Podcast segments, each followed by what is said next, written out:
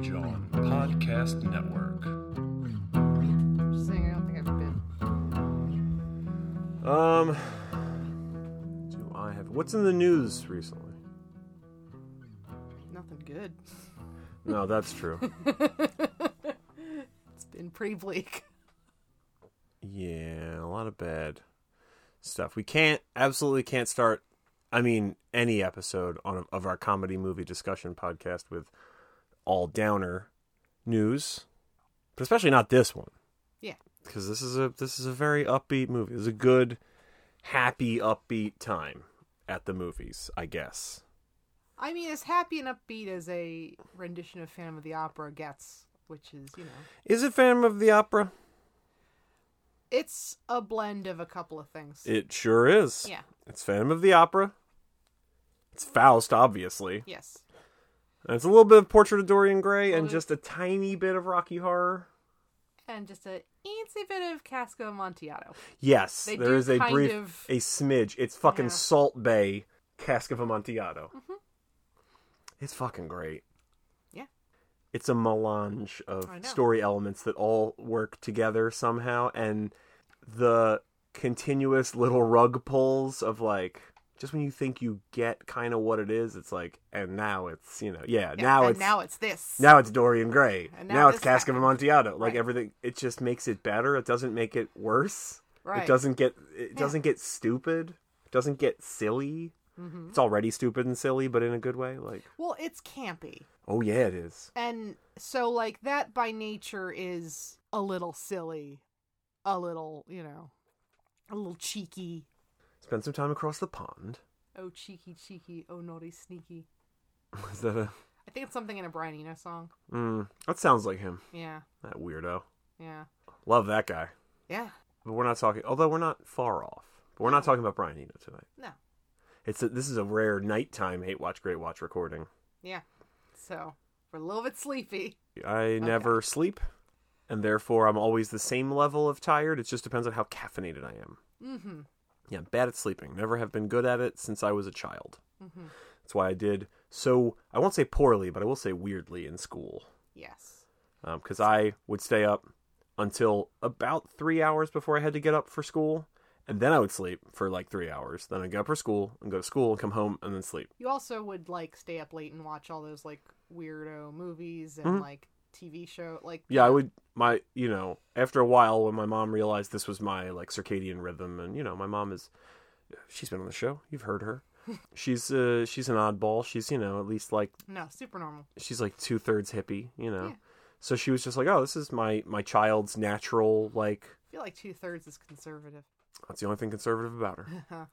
But you know, she was like, "This is my child's like natural biological rhythm. I'm not gonna like super fight it because that can't be healthy." So she was just like, "As long as you're doing your homework and everything, like she would, yes. she'd be like, "Hey, I left dinner in the oven. Heat it up, eat it. I'm going to bed. I have work in the morning or whatever." And I'd be like, "Okay." Yeah. And then I would stay up all night and I would watch old movies and reruns of talk shows and things, and I would do my homework, Mhm. and then I would like write Yeah. and then I'd be like, "Oh, it's like 5 a.m. I should go to sleep." And then I'd go to sleep and get up at like 8:30 and go to school. hmm Plus, by that time, so we had like metal detectors installed at the school. So like, you know, school started at like whatever. Right, there was always a line for the metal detector. Yeah, like I Had nine. that happen to me too. Yeah, like ni- school started at like nine or whatever, but like you didn't always get in the school till like 9:30, 9:40, depending on how long it was. Mhm. So I kind of slouch in pretty late. For me, you had to be in line to get like a card that you were there on time. Whereas before they had the metal detectors, my last name is towards the end of the Right, alphabet. right, right. So as long as I rolled into homeroom before they called me, You were I good. had yeah. So then this thing changed and I got boned, and then they kept calling my house saying I was tardy. like you went to a better high school than me, though. Well, uh, yeah, yeah, yeah, yeah. I know. And How real quick pop quiz? How many prison cells did your school have in the basement? oh boy, Was it none? yeah, Yeah, it was none. Mine had several. Yeah. Just in case things got out of hand. Now, I never knew anybody to be putting them, but the school did have them. Yeah. We're not talking about any of this. Yeah. So yeah, we're doing a high school movie. Uh, we're doing Dangerous Minds. we're Um, both sitting backwards. Coolio is here in spirit. R.I.P.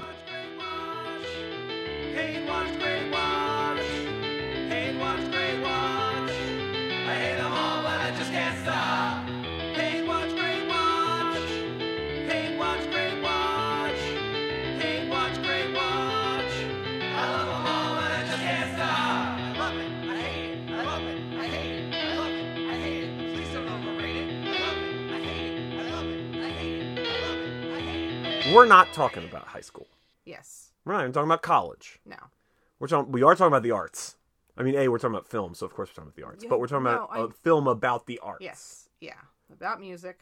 About, the music, industry. Which kind of sounds like it's the Apple again, but it's not. It's not. But boy, howdy. But boy, are they uh, spiritual siblings in some ways. Yeah, man. I mean, we definitely mentioned this film on the Apple episode, I believe. If we didn't, we should have. Oh, I think we did. yeah. Okay. And yeah, is this the second um, Brian De Palma film that we're doing? It is. We did one previous. I'll get to that. Couldn't think of a bit. I maybe if I had like a little more time to really think about it and to brainstorm. Like tomorrow, I'm going in for dental work, right? Mm-hmm. And like they're gonna be doing shit, and I always just let my I try to throw my consciousness out of my body as hard as I can while they're doing Sure. that because it's incredibly uncomfortable physically and It's like the shower principle, but with torture. psychically. Yeah, it is. and like not that my dentist is bad, he's great, but. No. So I throw my mind out of you know my body as hard as I can. I usually write songs and they're not good, but I was like, oh, maybe if we were recording after tomorrow, I could have come up with just like a random couple of bits to try out. But well, you know have the time. what's funny is you talking about Teeth. terrible dental work. Oh, I know. Kind of does tie into the movie as It well. ties in, but it's not a bit. Okay. Yeah. I guess this is the anti-bit bit. It's it's po- we're post comedy on this on this comedy podcast. Also, like I said, it's late at night, so I'm gonna try not to be as loud as I usually am. Yeah. Hello, excellent humans. Welcome to another late night edition of Hate Watch Great Watch. If you're new to the podcast, we're doing 1974's Phantom of the Paradise by Brian De Palma, rated PG. Yeah, which I find surprising because there's a lot of instabbing and electrocution and It's very cartoony though, yeah. Yes. Yeah. Fair. and it has a runtime, just for those that keep track of this stuff, which I've been doing recently, Oh yeah. of one hour and 31 minutes. Boy, you gotta Slim. love it. Yeah. how much it fits in and how fast it moves and how much it moves around. Like Yeah. 91 minutes is, uh, Well, I mean, De Palma was very kinetic. You are Hunter and I am Allison. that's right. My name is Hunter. Welcome. If this is, again, if this is your first time listening, this is a show that is like unto talking about a movie you watched with your friends after watching it, except we're better than your friends because we're us and your friends suck. You can't prove we're not. Fair. My dad invented push pins. No, my dad did not invent push pins, but that's a Romy and Michele joke, kind of. Oh, okay. they they want to be more entertaining at their high school reunion. So mm-hmm. I can't remember which one is which, but the Lisa Kudrow one, I believe, says she created post-its. I used to lie about stuff in bars a lot, mostly because, like, you know, I You I- wanted them to think it was bigger than it was.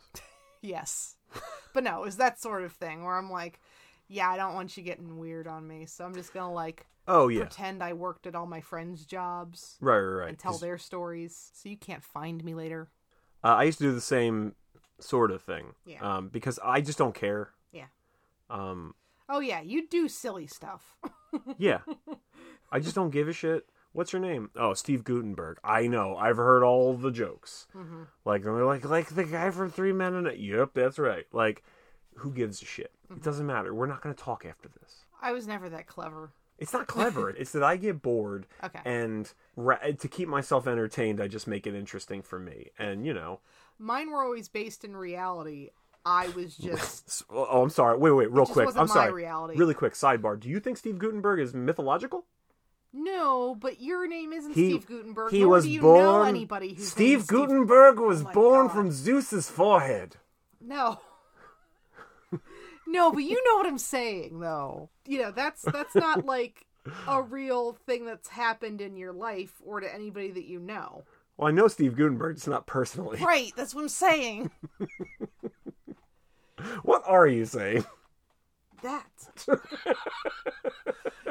no, again, like yeah, like mine was always like, you know, oh, Right, right. You, know, didn't want to tell I- them where you worked, so you told them where your friend I am worked. performing a one act play and the play is entitled I Am My Friend Nora Now. Oh, so you're one of those you're one of those fucking writers that's like write what you know. Yes. I have a screenplay. It's about a screenwriter living in LA trying Yeah. to sell a screenplay. Yeah, because God forbid I do something totally off the wall. I'm a circus performer, and somebody asks me like, "Oh, what uh, size cable do you tightrope walk on?" And I go, "I have no idea." No, motherfucker, that's when you say six.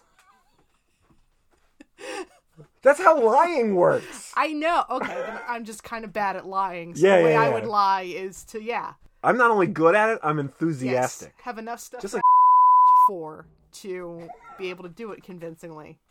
Just like see, I'm cutting all this out. okay, fuck. Hey, watch Great Watch Night. Yeah, I know. Tina would be so proud. really?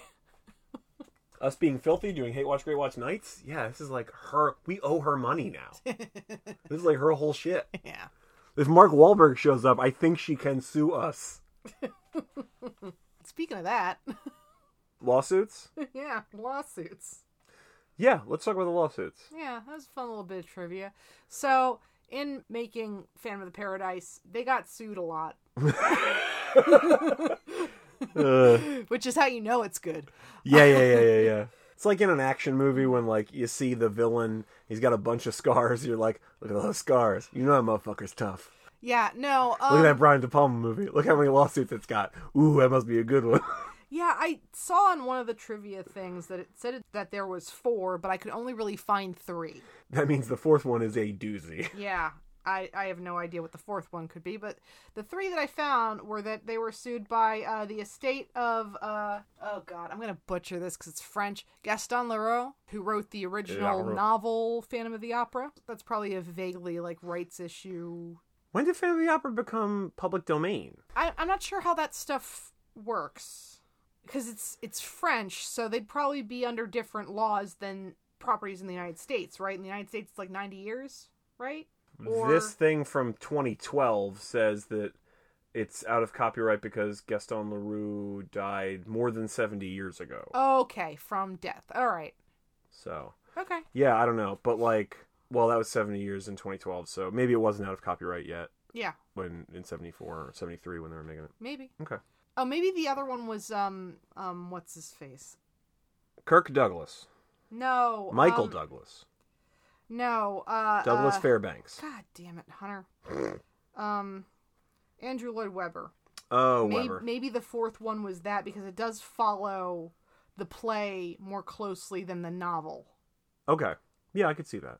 Maybe, or maybe like something else to do with that. I don't know. Well, you're speculating. Yeah, I am speculating. I didn't read anything about what the what the there there is still a missing lawsuit possibly. The Or maybe fourth some- lawsuit. Yeah, right, Like I said, it's a doozy. right, right. But what are the other ones? Uh, so the other Gaston Leroux, Gaston Leroux's estate, King Features Syndicate, which, is is the producer of the comic The Phantom, which is not anything to do with the Phantom of the Opera. no. If you're familiar with the Billy Zane Yes. purple tights clad movie from the '90s, yeah, was it nineties? Yeah. it definitely was. Okay, hundred thousand dollars. Nineteen ninety six. Six. Okay. Yeah, yeah. They in the nineties ended up actually making a film, but The Ghost Who Walks. right. That's what they call him. Yes. I call him the world's most fuckable grape. Yeah, his costume's purple, It's very purple, and like very purple's my power color. and we watched it not too long ago because I I watched it. A I'm as sorry. a kid. I really Not too long ago. When do you think we watched it? I don't know, a couple years ago. We watched it in like 2016. Oh, that's I guess more than a couple years ago. It is a couple more than a couple. Okay, but, But yeah, it's it's not great. It's not a great movie, but it is fun. yes, And Yeah. you want it to be better than it is because Billy Zane. yeah, Billy Zane, and because I watched as a kid, and it's got a lot of stuff I like. It's like very pulpy, Hmm? kind of. Yes, it's You know. kind of like Tarzan, kind of like Batman, kind of like Indiana Jones. Yes, which also, Well- I was a big Tarzan fan too. No. Like read the novel. I'm sorry, it's not really like Batman. It's more like the Shadow Oh yeah, who was yes. an inspiration for Batman. Yes, So yes, that is very accurate. Yeah, Yeah. because it does have that more like 40s feel. and just the you know. vi- the the way he handles his vigilantism is more the Shadow than Batman. I know it's all horses and biplanes and shit. That's two lawsuits. Ah, Yeah, ah, so ah. well, so back in yeah the 1970s, uh, King Features Syndicate found out that De Palma was producing a film he was just going to call The Phantom, or maybe Right. Brian De Palma's The Phantom, and they were like, uh, no, no, no, no, no, no, like we want to be able to use that name for our thing, so you gotta extend the name to something else. Uh, Third lawsuit. Ah, ah, ah. yeah, third lawsuit, uh, uh, uh was Led Zeppelin Yeah, that's right. because ah! because De Palma's baddie in this is named Swan, What is Swan's deal? He was an artist turned, I guess, like record producer, kind of. That is correct. Sure. And he Um, runs a record label, and the record label was originally called what? Swan Song. Which, Swan Song Records. Which is what? Led Zeppelin calls their record company. Right. So during production, they got a cease and desist, and De Palma was like, "Well, I already did make all these props and have already filmed some things. So, in the stuff they hadn't filmed yet but had made the props for, they obscured the logo that said Swan Song."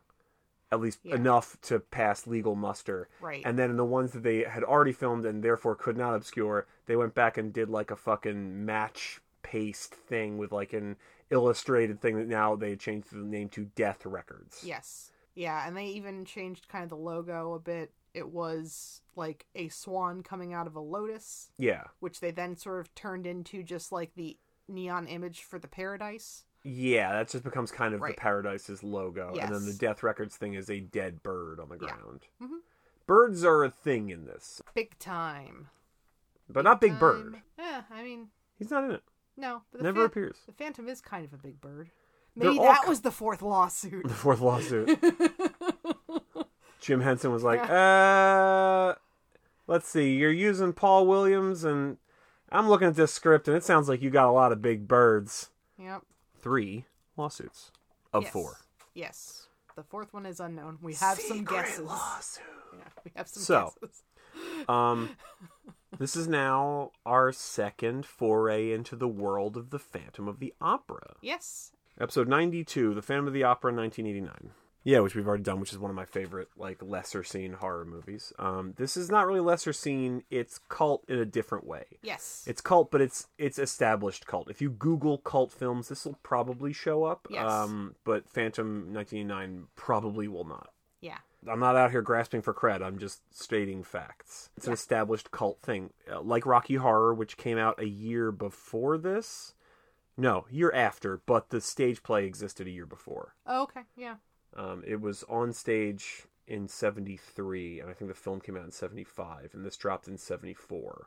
I can't prove that De Palma saw Rocky a performance of Rocky Horror and was like, "This is the energy I need for any of it," but Well, I mean, also there have been campy and queer and you know musical. this isn't that queer. No, it's not. But it's not not. No, it's not. Yeah. Not it. I Yeah. In this the queer any queerness in this feels more like a commentary on the idea that like anybody in in the theater is gay. Yeah. Like that's and I don't think that's a negative thing. I think it's just like low hanging fruit. I don't think it's it's not portrayed negatively. Well, what's funny is that Beef has a lot of gay mannerisms, but doesn't necessarily come off as being specifically gay or specifically straight. Yeah, beef is beef is beef, baby. Yeah. beef is. I mean, li- You know, listen. he's saying he won't perform in drag, but he's still very like flamboyant in a lot of other ways. He speaks like Yes. this in this kind of lispy, kind of put on way. He's pl- grab assing the girls on stage. yes, But that's during the performance, so I don't know how much of that is right. the, per- the performance and whatever. Yes. And also, I mean, we'll get there, but I don't know how much of that performance is supposed to be real or not. Right. Because, like, it really is, like, all over the fucking place. Yeah. Like, De Palma really was, like, just swinging for the fences. Yeah. This movie's great. Yes. So, yeah, let's do a quick plot walkthrough, and then we can talk about stuff we want to talk about. All right. There's a voiceover. Did you see who did the voiceover uncredited? It's fucking Rod Serling. Really? It's fucking the Twilight Zone's Rod Serling. the man himself. Wow. That's a good get. That's really fun. And he said, like, basically, he gives you all the backstory you need to know about Swan. Yeah. Um, Swan is played by Paul Williams. Paul Williams, if you are unaware, is a an amazing singer songwriter musician. He's written songs for everybody from the Carpenters to Daft Punk. And Rainbow Connection. and he wrote famously wrote Rainbow Connection for the fucking Muppets. So like if that was the only thing the dude ever did, he's still like one of the best humans ever. But he's apparently super cool, very nice. He still works like periodically whenever Yeah. he wants to. He was on he- Sherlock a few years Yeah. ago playing some like H. H. Holmes type serial killer. Yeah. and- Um, It's fucking- He he's does cool a lot of voice acting. yes, he did general. voices on. Uh, he did a voice on the Batman the Animated Series, the really good one from the '90s. Yeah. He's great. He's a super unique guy and an incredible fucking songwriter. He wrote all the music for this. Yeah. He performed like more than half of it, Yeah. and and he stars in it. Well, co-stars in it. He's not the Phantom, but he is he is Yeah. Swan, the He bad guy. Swan. So Rod Serling gives us the info dump on Swan, and he says uh, he got his first gold record at 14. He's he's the man that brought the blues to Britain, and he says, and he took Liverpool to America, and yada yada. yada. Basically, Swan's whole thing. Um, he's incredibly famous. Everybody knows him, and he wants to open this perfect nightclub, a place that he can live out his bacchanalian fantasies of music and sex and Yeah, whatever the fuck. described as his something and his Disneyland Yeah, whatever. or whatever. But yeah, and it's going to be called the Paradise. And he's just look, he's waiting for the perfect thing that he can open his club with. yeah. So, what they're doing auditions? Is that what the? No, it starts with uh, the Juicy Fruits doing a performance, which is like a band that he's representing or producing or Yeah, whatever. he is. He is dubiously writing but producing all their songs. They are a like '50s doo wop group. Yeah, it's part of the '70s nostalgia wave or whatever. Yeah, nostalgia is not a new concept. We No. just, uh, We just keep thinking that we've invented it. yeah, the seven. I guess the idea is that in the '70s, the nostalgia for the '50s was big. Yeah. um, which I mean, I guess makes a kind of sense. I don't know Uh, uh, what Sha Na Na was big in the seventies, and they Who- were uh, Who apparently, Sha Na Na.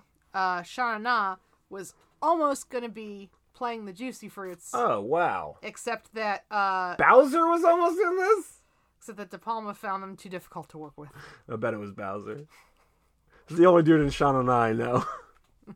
But yeah, that was that was the because I mean, like a lot of the people in the cast are musicians or musical. Sure. You know, I guess a lot of it skews more like musical theater or like. if I'm not mistaken, Bowser was the guy that does the like really low part. Oh yeah.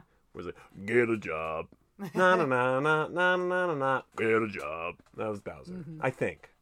Not sure. Oh, I can do that cleaner. Get a job. No, it's the same. All right. Good. Get it.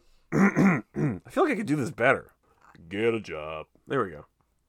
Get a job. Na na na na na na na. Get a job. Na na na na na na na. Get a job. Na na na na na na. Get a job. Na na na na na na na na. Get a job. Na na na na na na. Okay. Yeah. Yeah, I I don't know about you, but I've been you know real congested. I've been doing my vocal warm ups. Okay. I'm Vin Diesel. I'm Vin Diesel. That's my vocal warm up. It's not I am Groot. I live my life a quarter mile at a time. oh, okay, there it is. Um, it's so stupid. Anyway, so that's the Juicy Fruits. They're great. Uh, it's a great doo-wop song. Yeah, well, so um, What's their uh, their song is called "Goodbye Eddie Goodbye," yes, and it's like kind of a Dead Man's Curve thing. It's about like Eddie died so that they could save his sister doing like an organ transplant. yeah, that's It's Paul Williams writing Right. a pastiche of Yeah. Dead Man's Curve songs. It's Yeah. fucking really good. yeah. Because I mean, like you know, he does later on upo- upholstery for the Beach Bums, Dude, is, yeah, the Beach Bums are a you know, Beach very Boys much like- pastiche. oh my car and stuff. Oh yeah, it's Yeah. straight up. It's like it's it's some guy. Hold on, it's some guy being like, and the whatever, but like doing this like high nerdy Beach Boys voice. But yeah, it's a it's like upholstery. My baby sitting next to me. Like yeah, so the Juicy Fruits were portrayed by, or sorry, the Juicy Fruits, the Beach Bums, and the Undeads. yeah, later on there's the undeads. It's played yeah, by Archie Hahn, Jeffrey Commod- Command Commandor, Commandor, C O M A N D O R, Jeffrey Commandor, Commandor. God damn it, pick one and either apologize or go with it. Jeffrey Commandor and Peter Elbing, Elbling Elblings. Jesus. Yep. nailed it. I like when Allison's like, no, I'm going to read the names. Okay, then you, do you want to do a take? The Juicy Fruits, the Beach Bums, and the Undeads were portrayed by Archie Hahn, Jeffrey Commandor, although that's not what I have written down here, so either I wrote it down wrong or you read it wrong. But moving on. And Peter Elbling. Does it have a D in it? C O M A N O R. Commonor. Commonor. Yeah. Commonor. That's God what I was like. That's what I wrote down, but you're saying D. I was like, there's a chance I missed a letter. No, I think I Third just. time's the charm. Okay, here we go. I got a Chicago accent now. That's how you know it's the real one, I guess. So the juicy fruits, the beach bums, and the undeads are played by Archie Hahn, Jeffrey Commodore, and Peter Elbling. Okay, bada bing, bada boom. Okay. Are they supposed to be different people? Do you think, or Unclear. A lot of this movie is unclear in that way, where it's like it's whatever. It is Yeah. whatever. I mean, because like, yeah, they're not really the focus anyway. No, but no, it's no. just it's it's interesting if it's a reinvention every time or There's a movie from it might be like 2000 or 2001. It's maybe it's the late 90s. It's called Girl. Dominique Swain is the titular girl, I guess, mm-hmm. and she's in love with boy. a rock star. Okay. One of the running bits is like one of her friends, some I don't remember the actress, but like fronts a band, and they get signed. They're like a punk, like girl punk band or whatever. And they get signed, and then throughout the movie, she keeps like bumping into her and seeing like how her career is progressing. Uh huh. she just keeps changing what her style of music is but like the joke kind of it's not really a comedy but like the kind of joke is that the song is exactly the same song it's just played in these days. like it's a new wave band now it's like oh, you know fun. it's like a acoustic like folky girl solo singer singer songwriter thing it's this it's that like it just keeps evolving Yeah. but it's always the same song same lyrics and everything Mhm. um so this is kind of like that in that it's like played by the same actors so maybe it's supposed to be the same musicians but they just keep changing their gimmick Yeah. yeah what's the so they're performing goodbye eddie goodbye and Yeah. what's the deal with it is he just like audi- is he auditioning people or that's his band though I'm not sure if they're like filming it or something. because the paradise maybe. isn't open yet that's No, the whole not. thing is it's not in operation yet Yeah, like maybe they're filming it because it does have like an audience and stuff. And they look like they're playing to a camera, but then Yeah. at the end they look up at this like one way mirror. yes there's like a Yeah. owner's skybox thing Yes. and all the panels are glass except for one which is mirrored Yes. And that's the one that Swan is behind. So we don't Right. see Swan for quite a while. We see him like clapping in his Mickey Mouse gloved hands. Yes. There's even like almost like fourth wall breaking, but it's that we are the perspective of Swan when Philbin is talking to him. Yes, yeah. Phil, Philbin, uh, played by George Memoli. Yes. Memoli? Memoli. maybe. Memoli. Philbin is like uh, Swan's kind of like right hand man. He's Yeah. stage manager, does whatever, wrangles the talent. You know, he has he has drugs on hand. He, you know, like everything. He's, Yeah. you know, later on in the film, he officiates a wedding. He's like his Yeah. go to guy. Yeah. So Philbin is like talking about how he wants Swan to crush some former talent that Philbin had signed before he turned her over to Swan named Annette and she's the top of the charts and he's like, you know, I want you to I want you to break her. And Swan's like, "Is that all?" And he's Mhm. like, "Isn't that enough?" But it gives you a, a brief glimpse into the idea that Swan is like real fucked up and sadistic, also super powerful. So then uh, our hero, While the Juicy Fruits are performing, he like wheat pastes on their sign that oh and Winslow Leach playing yeah, we- piano. right? Yeah. So Winslow Leach, played by William Finley, who's been in a bunch of stuff. He worked with uh, Tobe Hooper early in his career. Oh, neat. He's in like Eaten Alive, Cool. and um, I think he's in the Funhouse. I think he's the magician. He's got like one scene, and it's like really weird. Oh, he's also in Sisters. Oh yeah, De Palma. Yeah, yeah, yeah. That was the movie right before this. Neat. Okay, Yeah, like I think it was like two years before. cool. Anyway, Oh, and Dressed to Kill, but just as a voice. Oh, okay.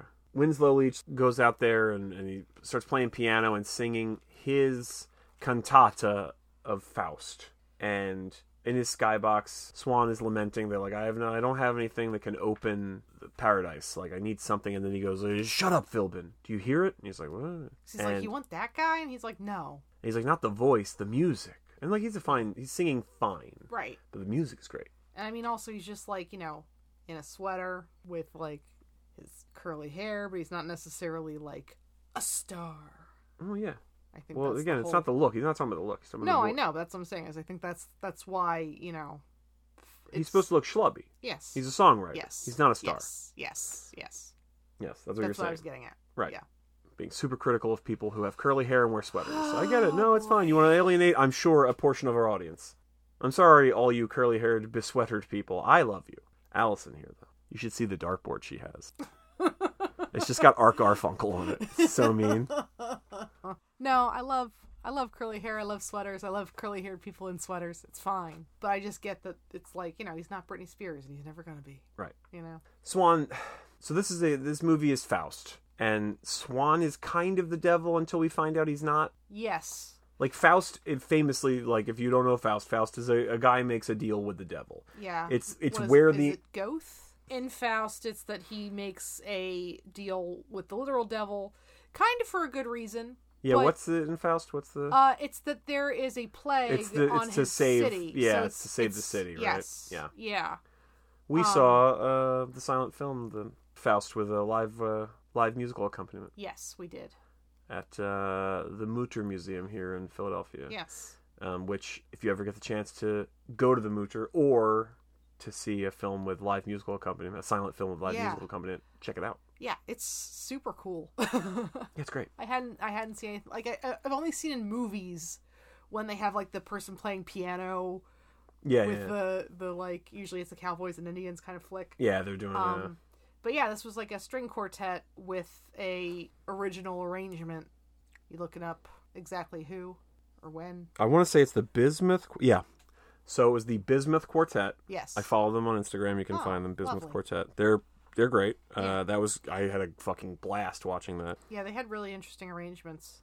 And uh, Faust, in case you were, were wondering, was 1929, I think. Okay. Um, it's Murnau. yes. 26. I'm sorry. Okay. 926 Murnau. Yeah.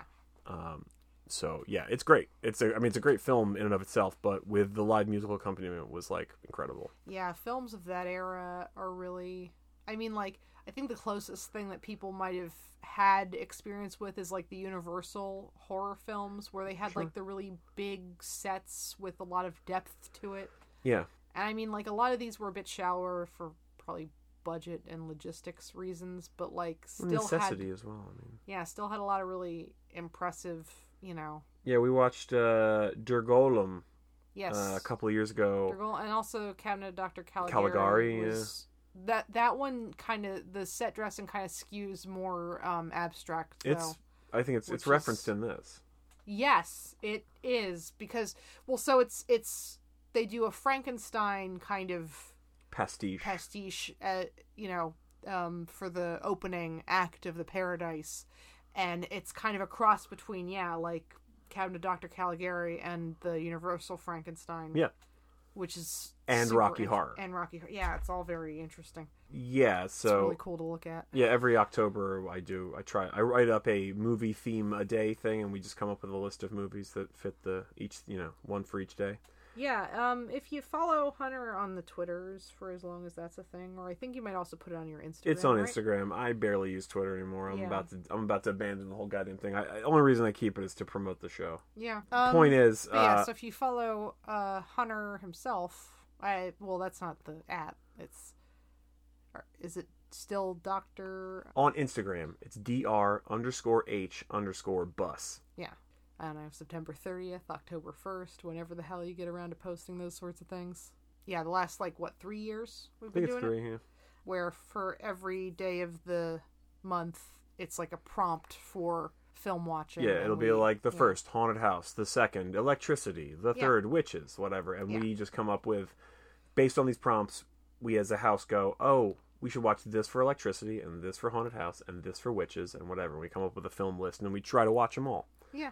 Throughout the month. And so we watched uh, Der Golem, Yeah. which was awesome. Yeah.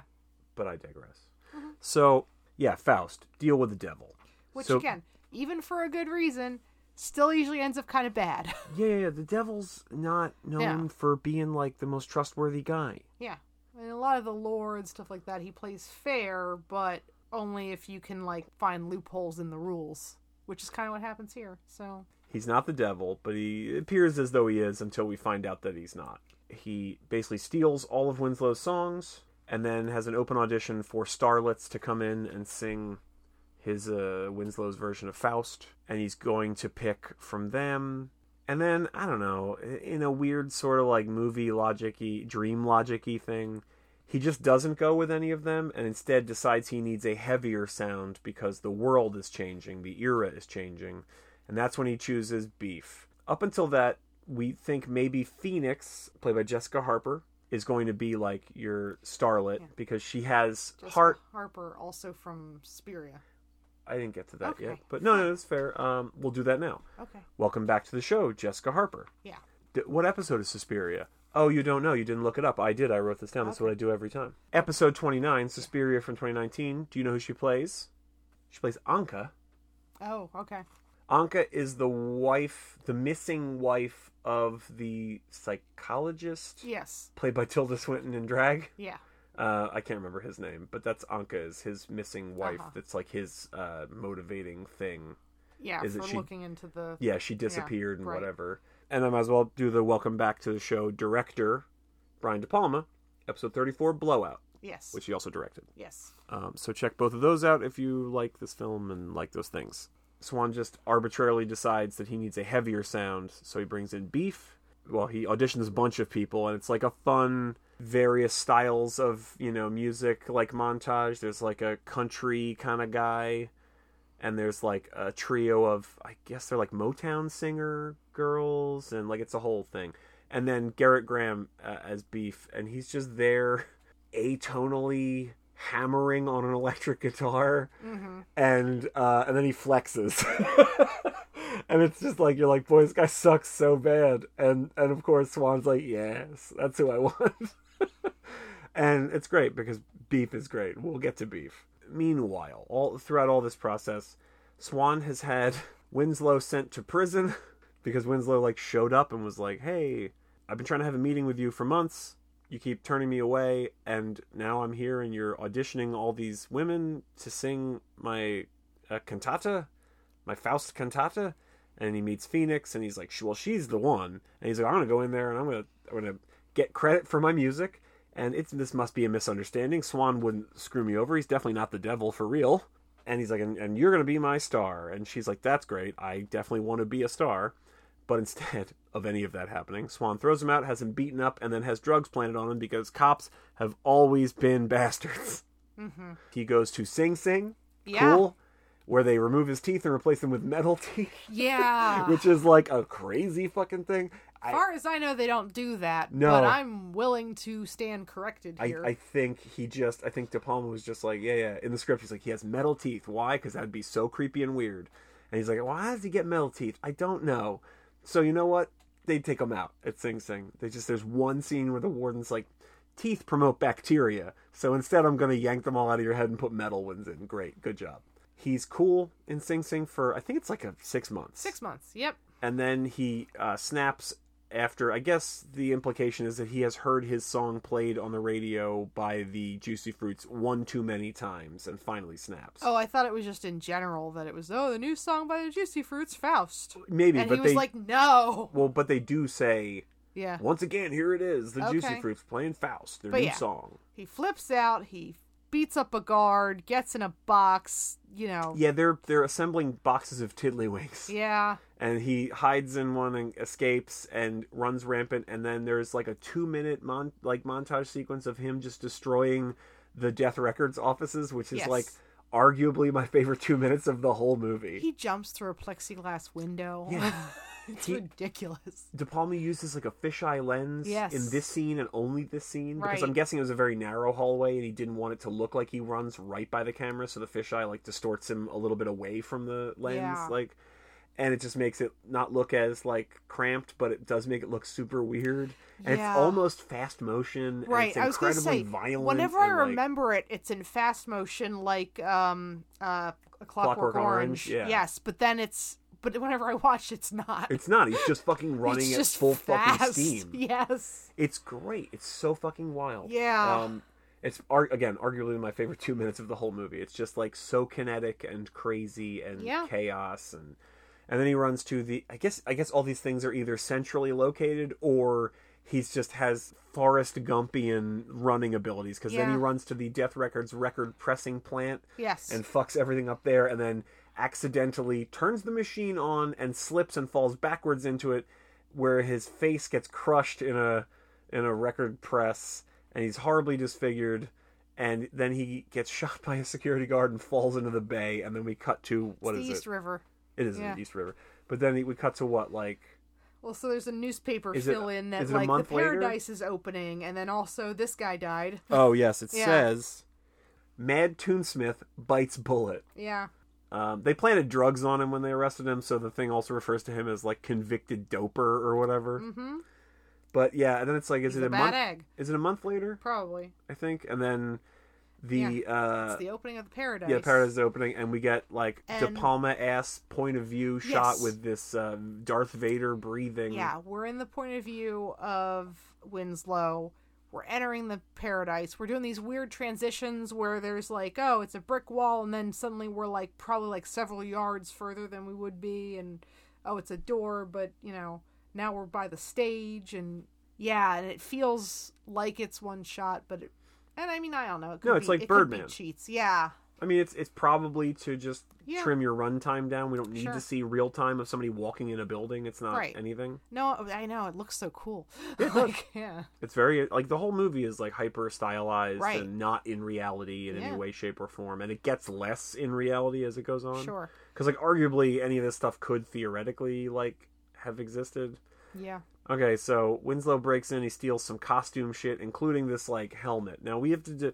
The look of the Phantom is like so tied to this film, and it's this big metal bird thing mask. yes, Like I said, birds are things. So have you? Have, you may have noticed that Swan. helmet. Swan is the guy's name. yeah, All his fucking logos are are birds. yes. Phoenix is her name. That's a kind of bird. It's a magic fire bird. And then as she becomes like part of Swan's stable, she gets into more bird-like costume. Yeah, she's wearing like a big feathery feathers. cloak. She's got like a like a one-piece cat suit kind of thing that's got I think kiwis or something on it.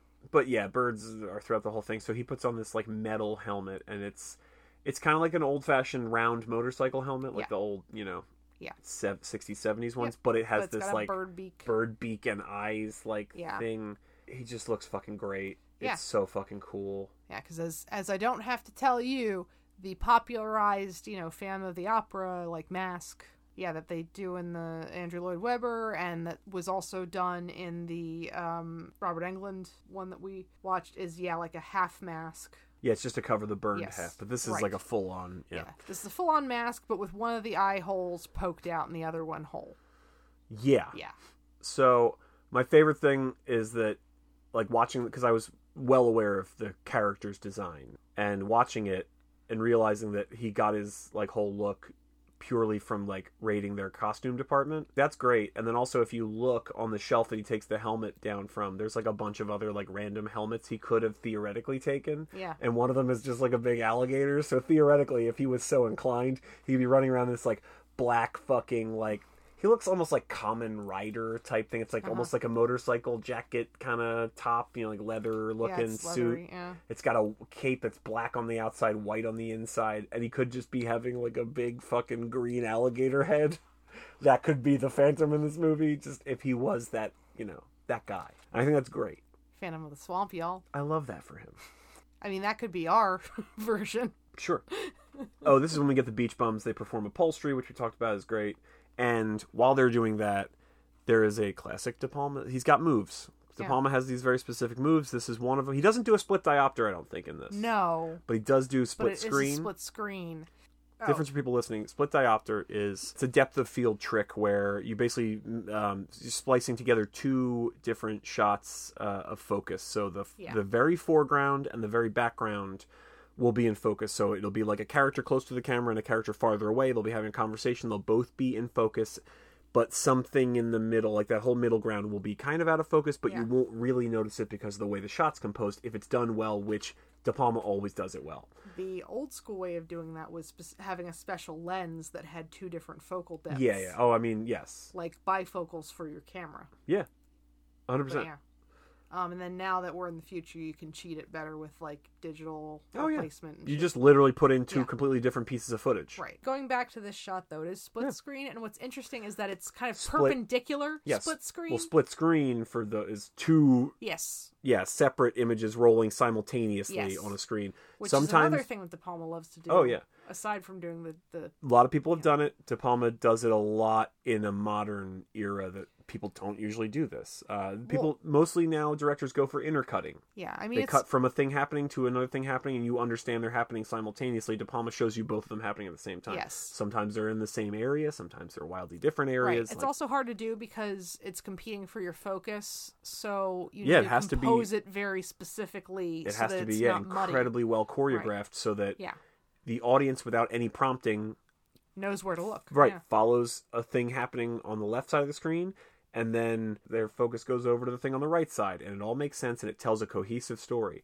and Yeah. that's another thing people don't do great all the time with Right. split screen But what's interesting about this is that his camera placement is perpendicular to each other instead of like off in different directions or parallel or anything like that. yes Where we you are have seeing in one into each other's field. we are seeing in one screen uh like a audience point of view of the, The performance Yeah. uh, from the beach bums of upholstery Yeah. and then the other camera is backstage like right in the behind wings, them yeah, as where a prop car gets pushed out onto the stage. because it's yeah they're practicing for their big stage number Right. and everything. So we see um, Philbin telling some girl like, "You got a great body, you better show it off, show some skin." And she's like, "It's a rehearsal and it's cold in here." And he's like, "I don't give a shit.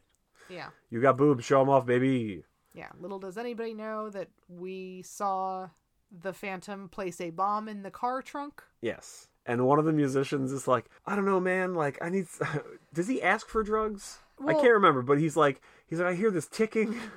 And he's like Yeah. ticking. He's like, here, just uh, Philbin's like, here, just take these pills. And he like Yeah. pours a bunch in his hand and just shoves them in this guy's mouth. He's like, you feel better? And he's like, not really. His name is Harold. He asks Philbin what his astrological sign is, and I guess got a warning that he shouldn't listen to something a Leo tells him because he doesn't want to sit in the car. Yeah, good call, Harold. Yeah. R.I.P. Harold. Yeah. Well, I guess he's fine because he's back at as the undead. Oh, maybe. on. Okay, so okay, So that guess- opens up an interesting field of conversation. Are they supposed to be the same characters? Yeah. And if or not, did Harold die? right, or is Harold actually undead? Yeah, I Did they die as the beach bums and they were resurrected because, like, Who could say? theoretically Swan might have that power? Oh, right. It's unclear. Right. He is Oh, maybe he's not boy. the devil, but he does know him. Yeah, man. So as we as we come to find out to talk about something that happens later on, Yeah, yeah. Winslow the Phantom has a contract with Swan that among other things like having rights to his work, he also cannot die because the contract is only void upon Swan's death. So Winslow the Phantom tries to stab himself and it doesn't work. It's great though. Yes, I know. It's where it's it's it's where we think we got a handle on this and then all of a sudden, woo, it's supernatural. All of a sudden, arguably, your protagonist kills himself with a knife, Yes, right. like on top of a building, and then you're like, Yeah. it's like the movie's been on for forty right, minutes. you're like checking your watch and stuff, but then it's like, oh, he's okay. Yeah, then fucking Swan goes out there and goes, "You can't actually die." right. It's great. And then oh, and then he tries to stab Swan, and he goes, "I'm under contract too." Yes, that's when we is- find out that he's not the devil. Yeah. Uh, so yeah. he plants so the yeah, bomb. maybe the undead are literally Right. undead. Who can say? Hard to say. Or so maybe they survived because uh, that was also kind of muddy as far as like what all happened with that Absolutely. prop car. But it does explode. Yeah, it was a big bada boom. Winslow, because again, like you know, watching this movie, you know that it's going to build to them like a confrontation. The whole thing is he's going to be like sneaking around, causing chaos, destruction, you know, whatever, Mm-hmm. and he wants to get revenge on Swan. So for him to confront him like 30 minutes into the movie, and like you know, Swan is like going into this like mirrored, paneled secret room thing, whatever, Mm-hmm. and when he comes out of it, Winslow's got like a knife to his throat, a blade to his throat. And you're just like, oh, this is weird and rad, and we're getting there really fast. But basically, Swan talks him out of it Yeah. and goes like, "That's great that you're not dead and you have metal teeth and you're a crazy phantom and you're disfigured now. Look how ugly you are." And he's like, "Ah."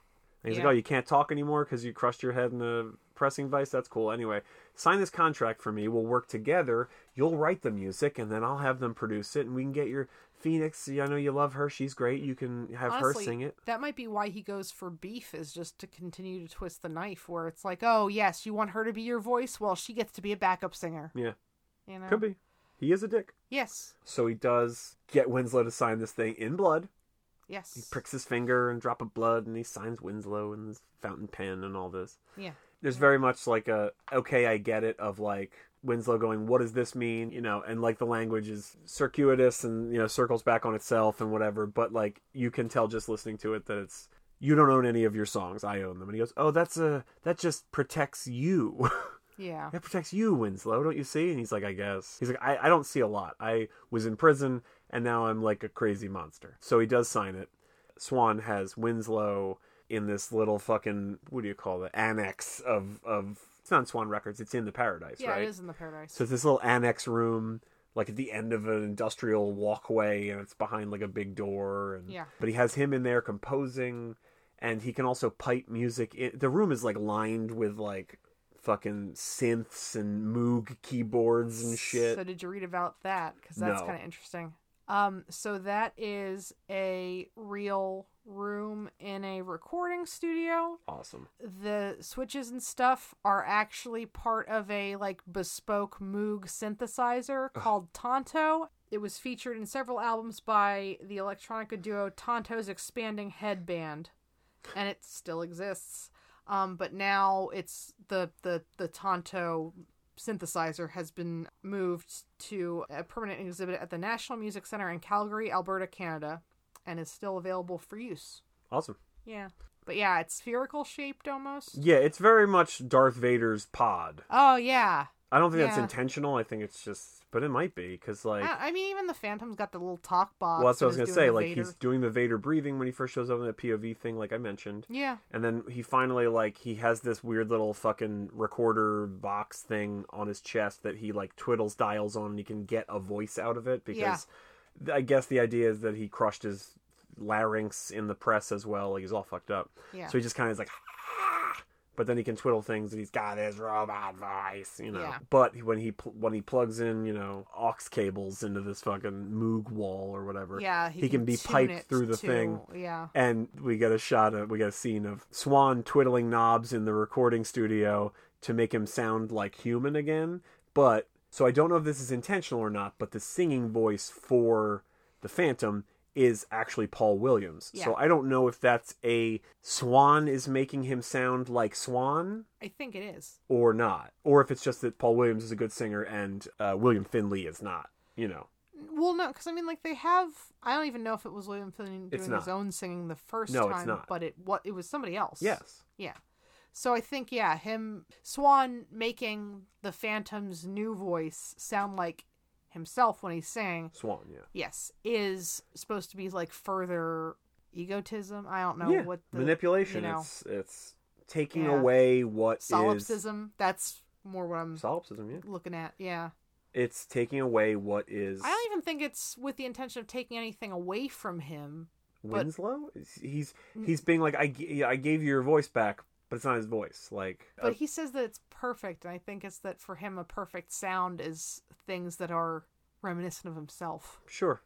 I mean, we could discuss the psychology of Swan all day. I Yeah. guess when he's twiddling knobs, it's I just love Paul Williams being like filters, and he's like you know twiddling things, and it gets like closer to human. He's like Dolby's. And it's like it's so fun. I, I love Paul Williams. I get Yeah. such joy from watching him uh, in basically anything, but he's great as like an evil little shithead. Yeah. His first line in this is really something. What is it? Uh, he uses the F slur. Oh, that's right. His introductory line is mean- appearing out of a mirrored panel in the harem room wall where Winslow is uh, like undercover in disguise as a woman so he could sneak in Yes. to try and talk to him. Yeah. But Swan is always watching, so he's like, well, that guy is obviously that guy. Yeah. Um, so he opens the door and he's like, get this out of here. And that's when they beat him up. But I was like, that's the introduction of this character. It's great because you're just like, wow, I hate this motherfucker immediately. Yeah, you're right. Because, like, I mean, he talks before then, but you don't Yes. get his face. You just have his hands. Because, again, we're the perspective of him. yes. You know, yeah. It's really his introduction. Yeah, yeah, yeah. Yeah. Okay. Yep. The contract contract is huge. It's like a fucking phone book. It's all bound together. It's all written in like gothic Calligraphy, script. yeah. Yeah. But my joke was that it was bird law. Yes. Kiss Swan. Sign in blood. And at that point, I also wrote this note, which is that Winslow must be the dumbest man alive because he literally wrote like a massive cantata that he says is between 200 and 300 pages, his whole work on Yeah. Faust, about Faust, which is about a man signing a deal with the devil. And you And he couldn't pick still- up on these themes? Right, Yeah. and he he does a thing that's exactly that. He does exactly that. Yeah. You dumb motherfucker. Where's Faust? Yeah, Faust is German. Yeah. Yes. Yeah. Yep. Do your German accent. Nine. All right, that's pretty good. Rescinded. So we get a songwriting montage set to the Phantom of the Paradise theme, which is subtitled Beauty and the Beast. It's great. Swan has a gold record desk where he's in the center of it, like fucking Ron Swanson in that one episode where they try to like increase the efficiency of the Parks and Rec office, and he's got that round desk. mm-hmm. It's exactly like that, but huge and gold. I was like, fuck, I don't remember that at all. It's so stupid. It's in literally one scene. Yeah. he built a whole Yep. stupid big desk for this one visual. Yeah. Great. Uh, and then this is him interviewing everybody and finally settling on beef. Yep. Then he does a press conference where he says, Gentlemen, I give you the future. Beef. and then beef comes out and it's Gerrit On, Graham. on the tarmac. Yes. While insisting no photographs, and beef the- is unveiled in a coffin. in like a in a cabinet of Dr. Caligari, like Oh. asymmetrical Yes, you're right. coffin. Yep. And they open the door and he just or open like the top of it and he just snarls and it's Yeah. great. Gerrit Graham is so fucking fun. Um, Gerrit Graham, as I was telling our, our roommate while we were watching this, is you know he's in a lot of stuff. He's he was an actor that worked for many many years, but uh, I know him primarily through some genre stuff. He's in I think Terror Vision. Okay. Um, he's in one of those, but he's in um, Chud Two, Bud the Chud. Mm-hmm. And I think probably the first thing I knew him from is he is the voice of Jay Sherman's father on The Critic.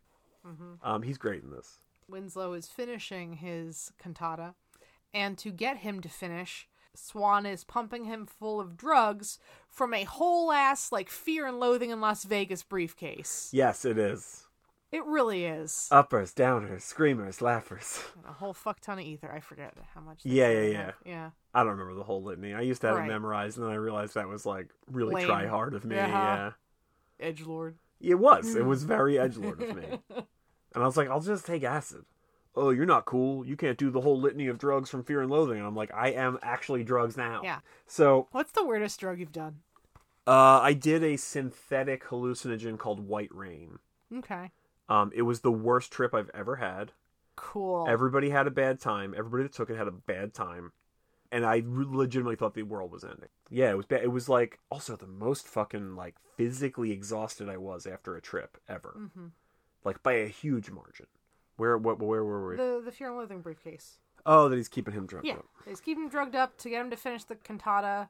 He's Yeah. got downers to keep him docile. He's got uppers to keep him, you know, writing and producing and Yeah. everything. And then eventually he's gonna brick him up in that room and uh, have Beef sing his songs, Yeah. So Beef is on stage practicing. working it out, Yeah, and he's going like, and he goes, and this is the first time we hear Beef speak. yeah, and he goes like, "You're gonna have to get a castrato to sing this because it's out of my register." yeah. And and uh, Swan goes, "You can sing it better than any bitch." Yeah. And like, it, I love like the whole. Beef reacts to that line, which is fun. Yeah, he goes like, "Ooh, Yeah. wasn't expecting that." Yeah. And and he says, "You don't know how right you are, Goliath," Mhm. which is a reference to how small Paul Williams is. Mhm. Um, but like his delivery's great. Yeah, his little like, oh, he like rocks back when Paul Williams says "bitch." Like, Yeah. it's pretty good, dude. hmm I'm telling you, I love I love Gerrit Graham. I think he fucking owns this movie for the like eight solid minutes he's on screen. Yeah. Like, Well, he's also he's uh, striding down the thrust and then trips over his shoes or oh yeah, he's got these big platforms and he Yeah. like does a pratfall and then he's like doing straight up comedy of like I can't get up in these crazy shoes, Yep. like, and it's great. It's so Yeah. goofy. But yeah, I think he specifically is like, you know, yeah, this was marked for a woman. Yeah, this was something. written for a Yeah. lady because originally Winslow wrote it for him to sing, and then he fell in love with Phoenix. So when he was rewriting it, locked in his little fucking Moog pod, he wrote it for her. Yeah, But it's, it's now Beef's. yeah, Swan says like, "Do whatever you have to do, make it yours." Like, sing, you know, he's like, "Cause we're opening. Like, Yeah. you're you're my you're my horse now." And he leaves, and um, Beef's like, "Did he really mean I can rewrite it?" And Philbin goes like, "You heard him." And he goes, uh, "He's like, can I change what it's about?" And Philbin goes, "He's like, nobody cares what anything's about. Who listens to lyrics?" yeah. And as a songwriter, I felt that. Mm-hmm. there are two kinds of people, man. Oh yeah, I, I understand the concept of vibe, but I also understand the concept of depth. Yep.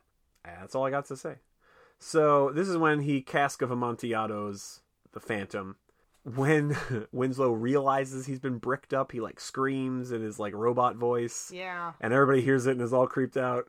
And Beef is wearing his belt covered in antlers, and he's like, "I'm getting the hell out of here." And uh, Philbin's like, "What do you mean? Why?" And he goes, "This place is possessed."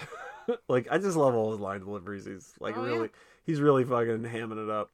This is when Winslow confronts Beef. Beef is getting a shower. Yeah, well, so Winslow like breaks the fuck out of that room. Yeah, we don't see it, but when we No. cut back, the two guards that were posted outside are like knocked out, and all the the brick wall has been like hulked through. Yep. It's great.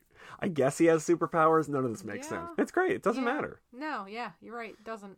And he confronts Beef. It's a very De Palma thing. Like I said, I'm pretty sure he does most of this exact sequence in Blowout uh, in the beginning of the movie when they're watching the shitty like sorority row horror movie. Yes. It's like a girl in a shower, I think, is part of it, and it's the same trick of like the camera is on the other side of a like frosted shower curtain, you know, yeah. and then it goes around to what should be the back of the shower, but the wall's no longer there, so the camera's like moving around freely, and it's just like it's so cool, and you know, and then uh, Winslow like slices open the shower curtain with a knife, and you think he's gonna like straight up psycho murder uh, beef, Beef. but instead he hits him in the mouth with a plunger, and he goes like. You don't sing my songs. No one sings Yeah. my songs. I wrote them for her. I wrote them for her. Yeah. Only Phoenix sings my songs. Anybody else that tries dies. And so then Beef is like piecing out, Yeah. and uh, Philbin catches him on the fire escape and is like, "Where are you going?" And he's like, "I'm out of here. This place is Yeah. fucking haunted. Then there is my mother. you just have stage fright." And he's like, "No, I'm a professional." Yep. You know, he's like, I I don't freak out. I don't leave just because I have you know stage fright. He's like, can't you feel the vibes in your own house? Yeah, I loved that. Yeah. So Philbin assumes it's drugs, and uh, Beef says, "I know drug real from real real." And I was Yeah. like, as as a musician, I felt that.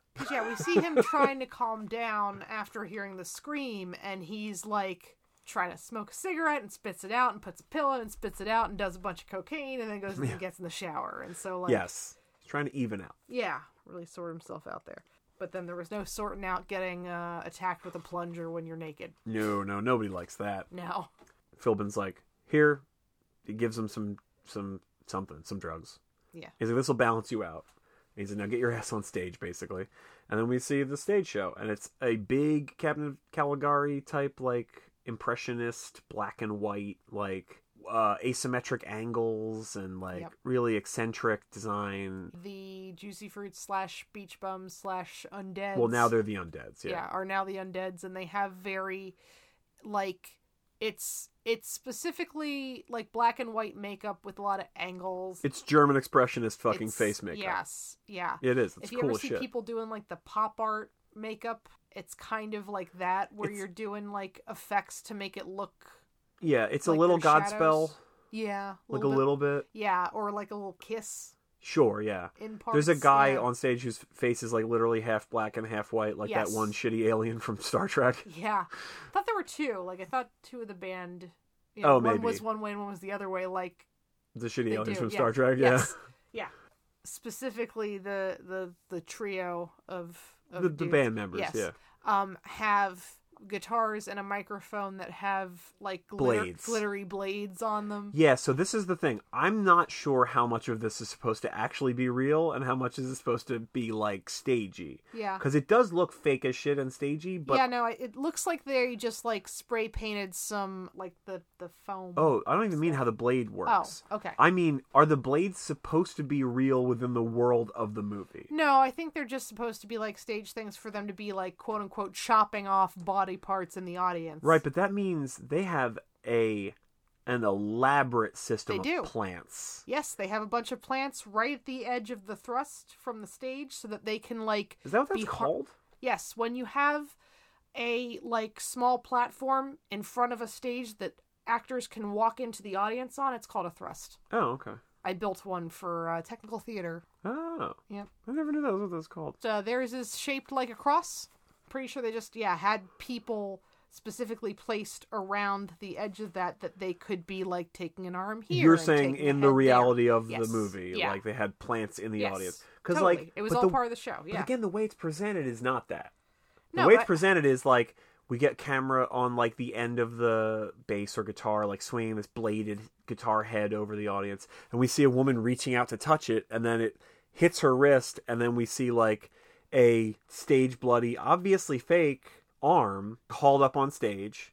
At one point, they like skewer a guy's torso Yes. and pull that up and throw that up onto the stage. But like again, I'm just like th- you could tell me that this is supposed to be real in the reality of the movie, and I would I would believe it. Yeah. It, it doesn't make sense, and it's totally insane, but that Yeah. doesn't actually matter. No, I think it's supposed to look intentionally shitty. I mean, also like there's no like tempera paint blood, whereas in other stabbing parts of it there is. yeah, So, yeah, I, I again for for me that was all like yeah part of the show. Yeah. Them doing Sure. yeah but it's not shot like it is. It's shot like it might be real. yeah It's Sure. filmed again for us yeah because it's not filmed for whatever the fake. Because we will get into that. There's the there's a disappearance of artifice between actual audience, us watching it, and audience for the show that's being filmed in the movie. Like that disappears. We become them yes at, at some point. But yeah um, so they're they're doing the song "Somebody Like You," somebody super like you. yes Then beef. His casket is raised up like Frankenstein. yeah well so they they show people like sewing together the body parts Yeah, yeah, yeah. as, as part of the stage oh yeah, did I not make that clear? The body parts are clearly put together to make beef. That's yes yeah. yeah yeah beef is the frankenstein Yeah. Um, and then he's he's in this sorry, casket. he's the frankenstein's monster Fucking specificity nerds. But yeah, then his casket gets raised up to the uh, you know top of the stage, and then as it's being lowered, we see the Phantom riding on the counterweight, being Yeah. pulled up into the rafters. Yep. It's a great shot. And then Beef climbs out, and he's it's Gerrit Graham doing this like incredible like stiff arm, stiff leg Frankenstein like walk and whatever, Yep. while also like singing. yeah You know, uh, the song is "Life, Life at, at Last. Last. Yeah, he's got glittery wounds. Yeah, yeah, yeah. Where all the bits were sewn together, like and he's in this like red torn up fucking Yeah. stocking outfit like it's Yep. fuck it's so good he's the it's great yeah, and um then the phantom there's a neon lightning bolt as part of like the stage design. I think there are two, but like yeah, he specifically corrals one. and he throws Okay. it electrocutes beef everybody assumes it's part of the show and then kind of doesn't care Yeah, and in a minute we see his body being wheeled out on a gurney and people are still chanting we want beef yeah. Which like that, I was kind of wondering, like, yeah, are they supposed to like? Do they think it's still part of the show? Do they not care? That might intentionally be more ambiguous. sure um, my note here is ri beef Mine was that he's roast beef. That's good. So then Phoenix sings Old Souls, Yeah, which is great. She does a really great job. It's a great Yeah. performance. It's one of the more very thematically resonant songs that Elaborate on that.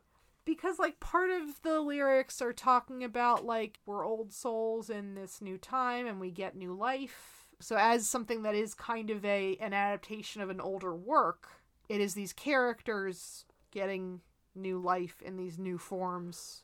Oh, so it's not even making the uh, subtext text. It's Yeah, it's more meta than that. Yeah, yeah, I yeah. think. yeah, yeah. Or no, your read that was it. my read of it. Yeah. yeah. Yeah. that's interesting. Yeah, but I mean, yeah, very, very pretty. It is. Um, It's a good. It's a really good song. All, all the music in this I mean, is really good. Also important in that scene is that she's singing, and the Phantom has a spotlight that he's training on her. He is putting her in the spotlight, yeah, he's act- he's stage crew now. right? And then also the way he's emoting is very. He's just enraptured by her singing. Oh yeah, It looks great. and it's uh, it's William Finley acting through this big metal fucking Yes. mask. Like Yeah, it's all the way his head is angled, and how much of his eye you see, yeah. and his, his Because spoilers, like, his other eye is all fucked up. Yeah. He looks like the Toxic Avenger. a little bit. Oh, we iris out from that. That's the. Oh, that's fun. Yeah. So the iris out was supposed to be back in the day. You would do. The, you would close the shutter on a spotlight. Yeah. You'd narrow because you can narrow or widen a yes. spot. Yep. So you would narrow it all the way, and it would plunge the stage into darkness, and then the curtain would close, and the, the performer would like step back. Yeah. So then when we were And then when they doing- brought the house lights up, they were no longer on the stage. The curtain was closed, and then they could come out for their bow or whatever. So in films, they would do the iris out. as uh, an indicator visually that it was the end of the film. Yeah, and Yeah. or like the end of the performance or the end Yes. of whatever. And it was, but it was Sure. it was taken from that narrowing to nothing of the spotlight. So the fact that the film does an actual iris out instead of using the spotlight to do it is like really fun because Yeah. it's yeah it's hmm. it's De Palma having fun with film shit. Yeah. Like, Big nerd. and then and now everybody loves Phoenix. Everybody's like Phoenix, Phoenix, and then Yeah. everybody else is like, we want beef. I know he's dead, but we still want him. And then Phoenix makes it abundantly clear she would totally fuck Swan, and he says, "We'll go to Swanhenge and celebrate." Swanhenge, that fucking rules. I thought it was Swanage. But yeah, either way, it's that's his house Yeah. that he originally was holding. Um, oh man, if it's just called Swanage, that's okay, but not as cool as if he called it Swanhenge. Either way, it's, yeah, it's his manse. and Winslow the Phantom shows up. Uh, well, he first he pulls Phoenix out onto the roof, and so she can see the corpse of Beef being carried out. Oh yeah, And that's when he tells her like, "I'm Winslow. I wrote these songs." Yeah, And she's, she's like, like- "Winslow's dead," right. and he's like, "No, like, and I love you, and you're great." Yeah, And I was the one doing the spotlight. Didn't you see? And then we irised out. It was great. And then she rats him out. She's like, the freak who killed Beef is up on the roof, and they send guys up, but he's gone. Yeah, they go to Swanhenge. I, I'm calling it Swanhenge. And Winslow watches them through the what do you call the that? skylight Skylight. on the circular bed that he was once in drag on, Right. Once one of the harem. like seven months ago. Yeah, and um, she is like fucking all about it. Yeah. Like it's not like she's like, oh yeah, I'm, I'll fuck this guy for my career. She's just like, I want to fuck this dude, and he's just laying there. Uh huh. and, he, he slowly reaches over and he like hits a fucking little one of those tiny little one it's like it's like Dr. Goldfoot and the Bikini Machine like Yeah. that one little button yeah, and it turns on a a monitor that shows the feed from a camera that is actively filming what we're seeing which is winslow up on the roof watching them fuck yeah, it's a camera on the roof. We even get a little pickup shot of the camera pointing down at Winslow, watching, them, through the Yes. skylight yeah Yes, so Swan is watching Winslow watching Yeah. Swan and Phoenix yeah and really getting off on how much it is fucking destroying him. yeah and that's that's when uh winslow does like a big old like ah and, yeah, he does a lot of screaming in this and Yeah. it's good. pulls a knife out, stabs himself in the chest, and then Keels over. right, and we're like, wow, movie is short. Yeah. And then Swan just like appears up on the roof, and that's when he tells him like, well, you can't die. Did you not read your contract? His contract uh, terminates with Swan. He tries to stab him, and he goes, I'm under contract too, and that's when you're like, wow, this is fucked.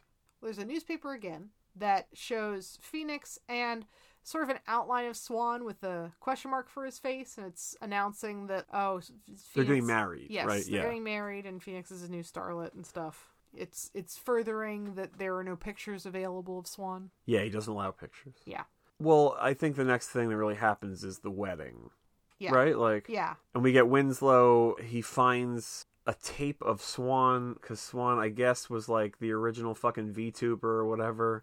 He's got a whole room of videos, and he finds one labeled contract. Yeah, and he's uh, and but I guess Swan was like always obsessed with you know Oh, he- filming and Yeah, recording and the image, Right. and so he can't bear to age, so he's going to kill himself. But he's recording it for the Swan archives. Yeah, So he's got like I guess multiple cameras set up because it does cut to multiple perspectives throughout this thing, which again was like it seems unlikely but totally plausible within this crazy reality. But he's got a straight razor. He's sitting in a bathtub, mm-hmm. and he goes like, "Well, if I, you know, I can't bear to get much older. I'm so beautiful and whatever."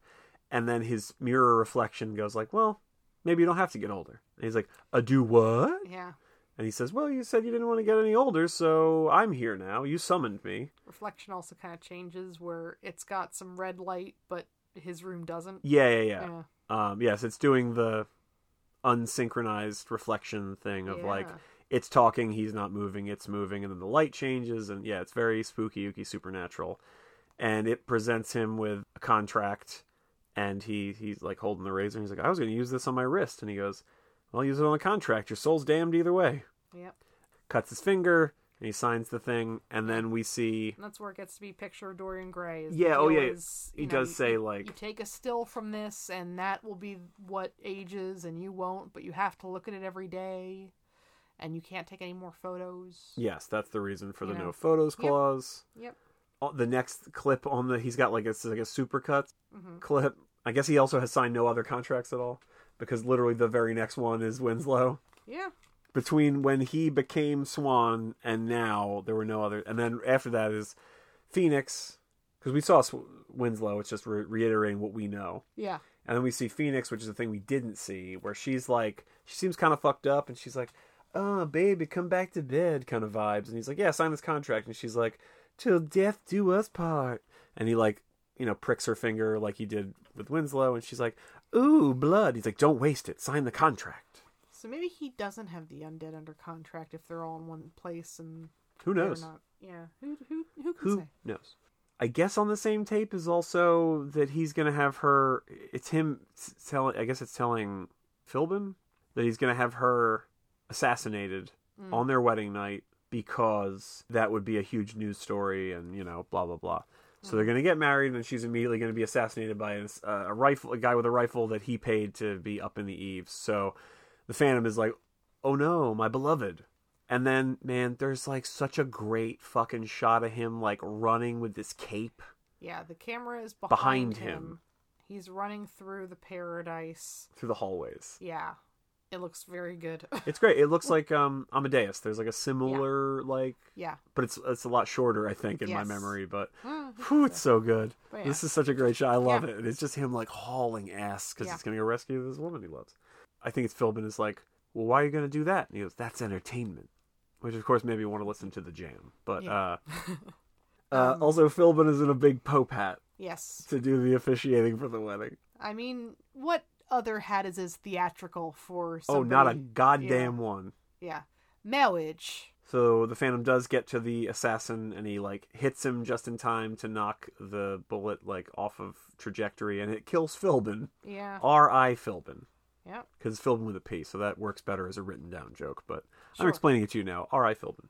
All hell breaks loose. So this this That's final also, thing, That's also my note. it is. It's it's total chaos. Um, so the whole thing is that Swan was having the marriage ceremony, which was on the stage at the Paradise, being filmed by his camera crews. So all the footage is from those cameras. yes. So it's all very like cinema verite, like in the action, Yes. handheld, shaky, quick cutting, cutting around Yes. all this different stuff that's Yes. presumably all being filmed by these many cameras. Yeah, we're predominantly in the audience, but some of them are or On we're on stage, stage, yeah. but we're not like really getting any like bird's eye views or anything. No, like there's that, not there's not really much yeah. directorial Right. stuff about it. And occasionally some of the cameras are in the shots. Yes. but they all have the Death Records logo on the side of them. Yeah. So it like completely erases the filmmaker as as a thing. Like we're now just the audience. We're seeing what the audience within the reality of the movie is seeing. Yes. It's such a great Yeah. choice, Yep. and it's incredibly smart as a filmmaker to be like, I want this very like Chaotic. yeah thing, and I'm not gonna be able to do that without doing a million very elaborate shots over and over, like the same crazy, like, it's- everything, because it's it's, like, like you- hundreds of people. Yeah, I was gonna say it's not like you can't do that kind of stuff. No, people do that shit all the time, but it's yeah. time and money, Yeah, and right. Because like so- Saving Private Ryan has that whole beach scene. right, but that's also super choreographed. Right. None of that stuff was like Yes. just run wherever we'll fil- Yeah, we'll figure right, it out. right, It was like no, your ass runs from here to here, and then you got to hit the deck because we got like landmines. Yes. Like and, this is- and, you know camera B is going to be swinging around, Right. so you can't be in that shot. right, Right. and like that stuff's Yeah. a lot easier to do over and over. Sure. because you know exactly what everybody's doing. Right. This is like I know what eight of the forty-eight people on stage are doing. Right. And then we I have told them, and then I told everybody else, uh, wing it. Yeah, yeah, yeah. Like you were in a wedding party and now chaos breaks out. So just like scream, run around. At one point, everybody's just dancing. Yeah. Everybody's just dancing. Mhm. It's like, they're just dancing. Yeah. Um, it's like total. It's it's just madness. Yeah. Um, it's great, but like the only way to get that, either you're gonna edit a ton because like oh I saw one of the camera guys or whatever, or Yeah. you put the fucking Death Records label logo on everything, Yeah. and all of a sudden all those cameras can be in the shot. Yeah. And it's just like it's fucking genius. Yeah. It's such a smart decision. Mhm. Um, and it's great. The final sequence is my second favorite after the. Well, no, I guess it's probably my third favorite. My second favorite is probably Beef. Uh, so the Phantom swings down on a rope and he pulls this silver mask that Swan is wearing off. He looks like Destro from GI Joe. Oh, I said he looked like they live. Well, underneath he looks like they live. Yeah. Oh, okay. The mask. okay. Destro Destro has a silver head. He's like a I bald see. guy with a complete silver mask that goes around his whole head.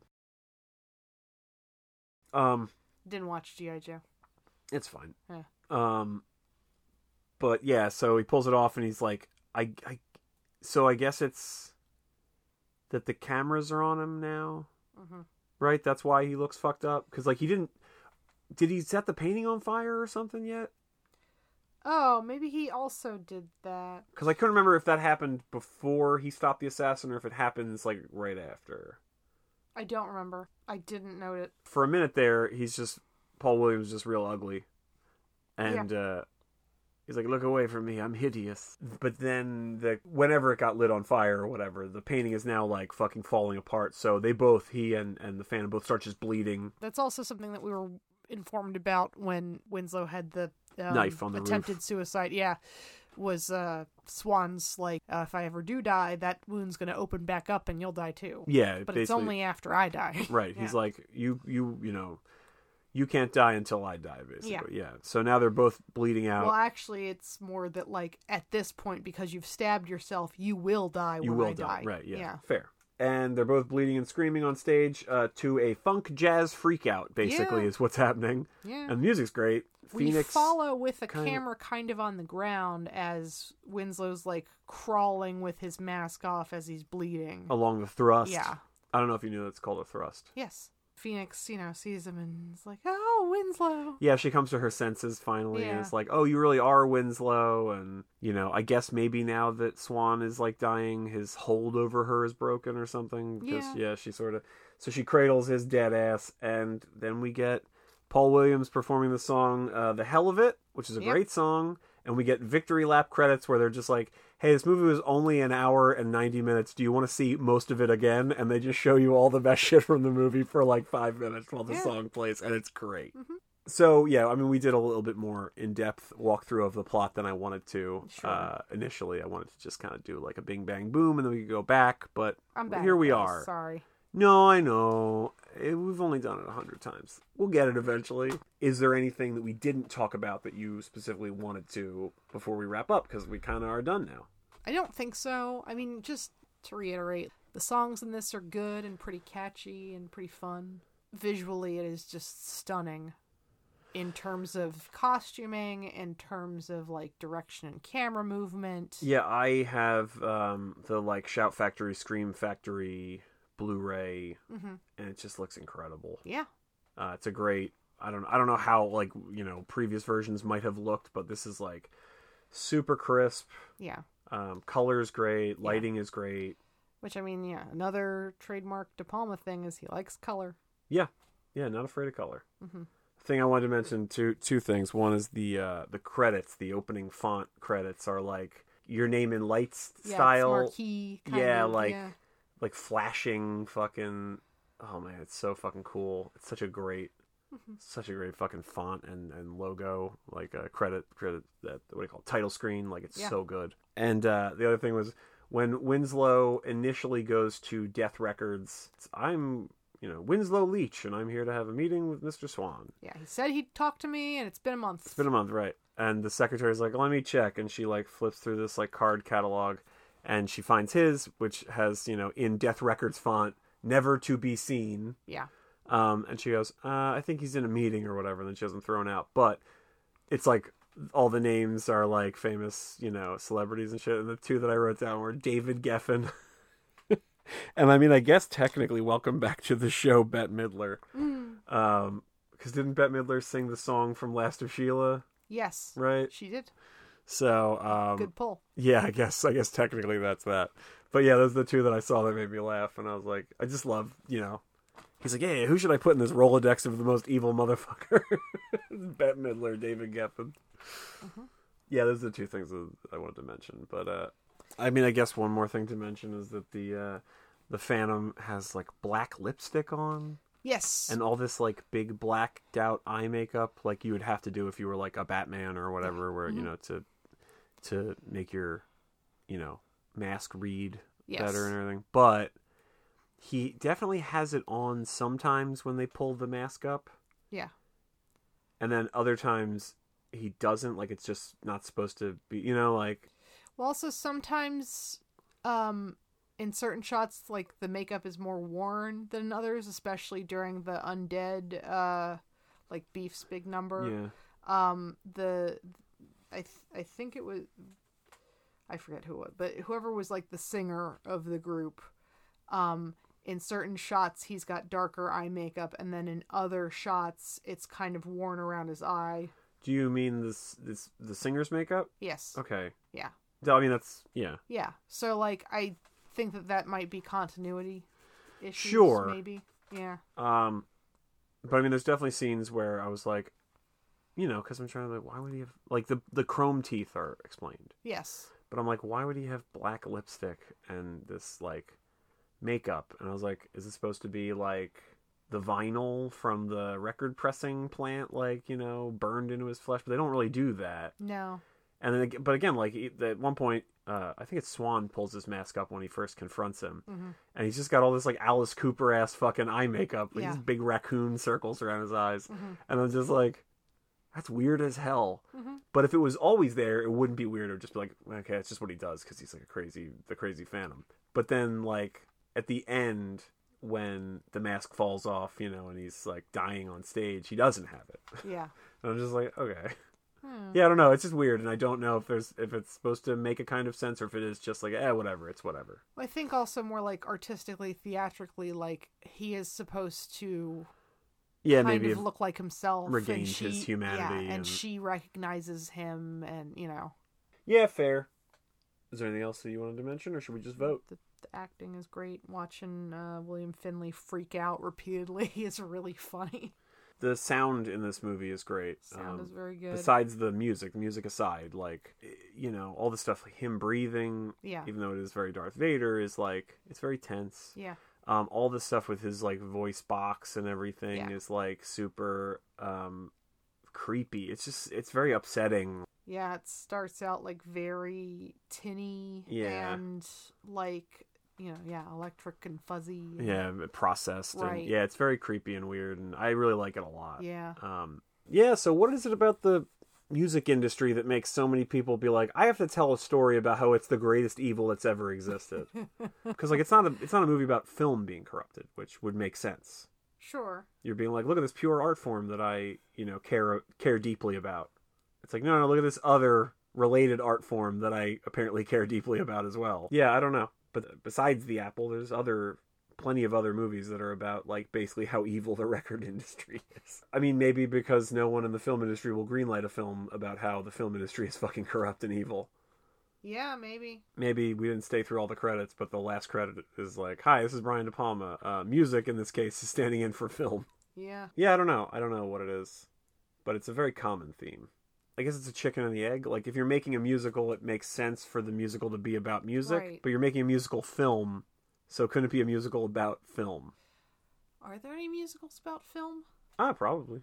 Cause I'm not thinking of any just off the top of my head. Maybe it's hard to, cause like I'm also trying to think of like filmmakers making films about filmmaking, and like Steven Spielberg does it a bit, but a lot of those times it's about filmmaking and something else. Usually, you know, Well, like most It's- things need a narrative Right. thing that isn't necessarily inherent in just like right, but I'm sure I'm not thinking of like several Yeah. very obvious examples of like making a movie. there are two movies about making a movie.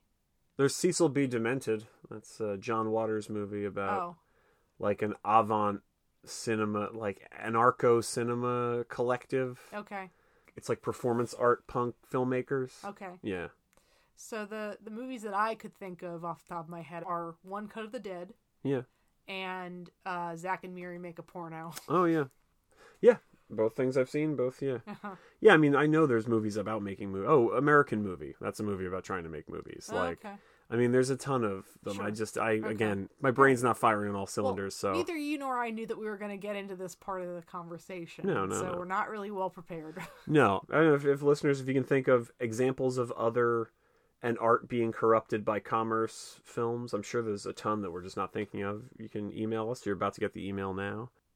I mean, really, anything that does like a behind the music pastiche usually touches on the ills of the recording industry and what it can do to people. Sure, but You know, this certainly has a lot of drug use depicted in it. It's weird that it's PG for that reason too, because a lot of things have higher ratings for drug use, sexuality, smoking. PG thirteen didn't exist until the eighties, Right. Because they looked at this and went, "Well, it's not R." Yeah. Yeah. Do you want to vote? Yes. Okay, go ahead. Oh, I think it's a great watch. What what is left to say? Every part of this is good and I like it. I recommend it to a lot of people even if like the style of film is something that you're not entirely sure you're going to be into. There's just such a patchwork of different styles and themes in here that is made into a cohesive whole. There's that- so many genres covered Sure. in this. Yeah. Yeah. That you're probably going to have some stuff that you dig in there.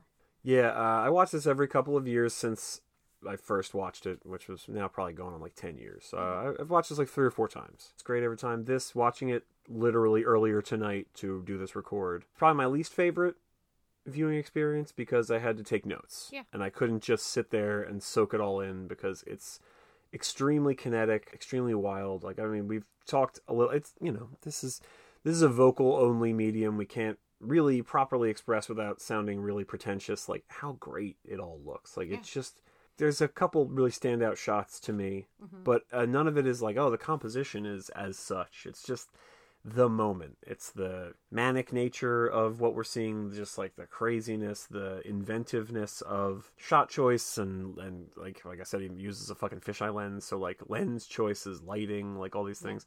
When beef gets electrocuted they it does like a weird strobe kind of effect Yeah, where yeah. they he it looks like he just removed some frames of film. Mm-hmm.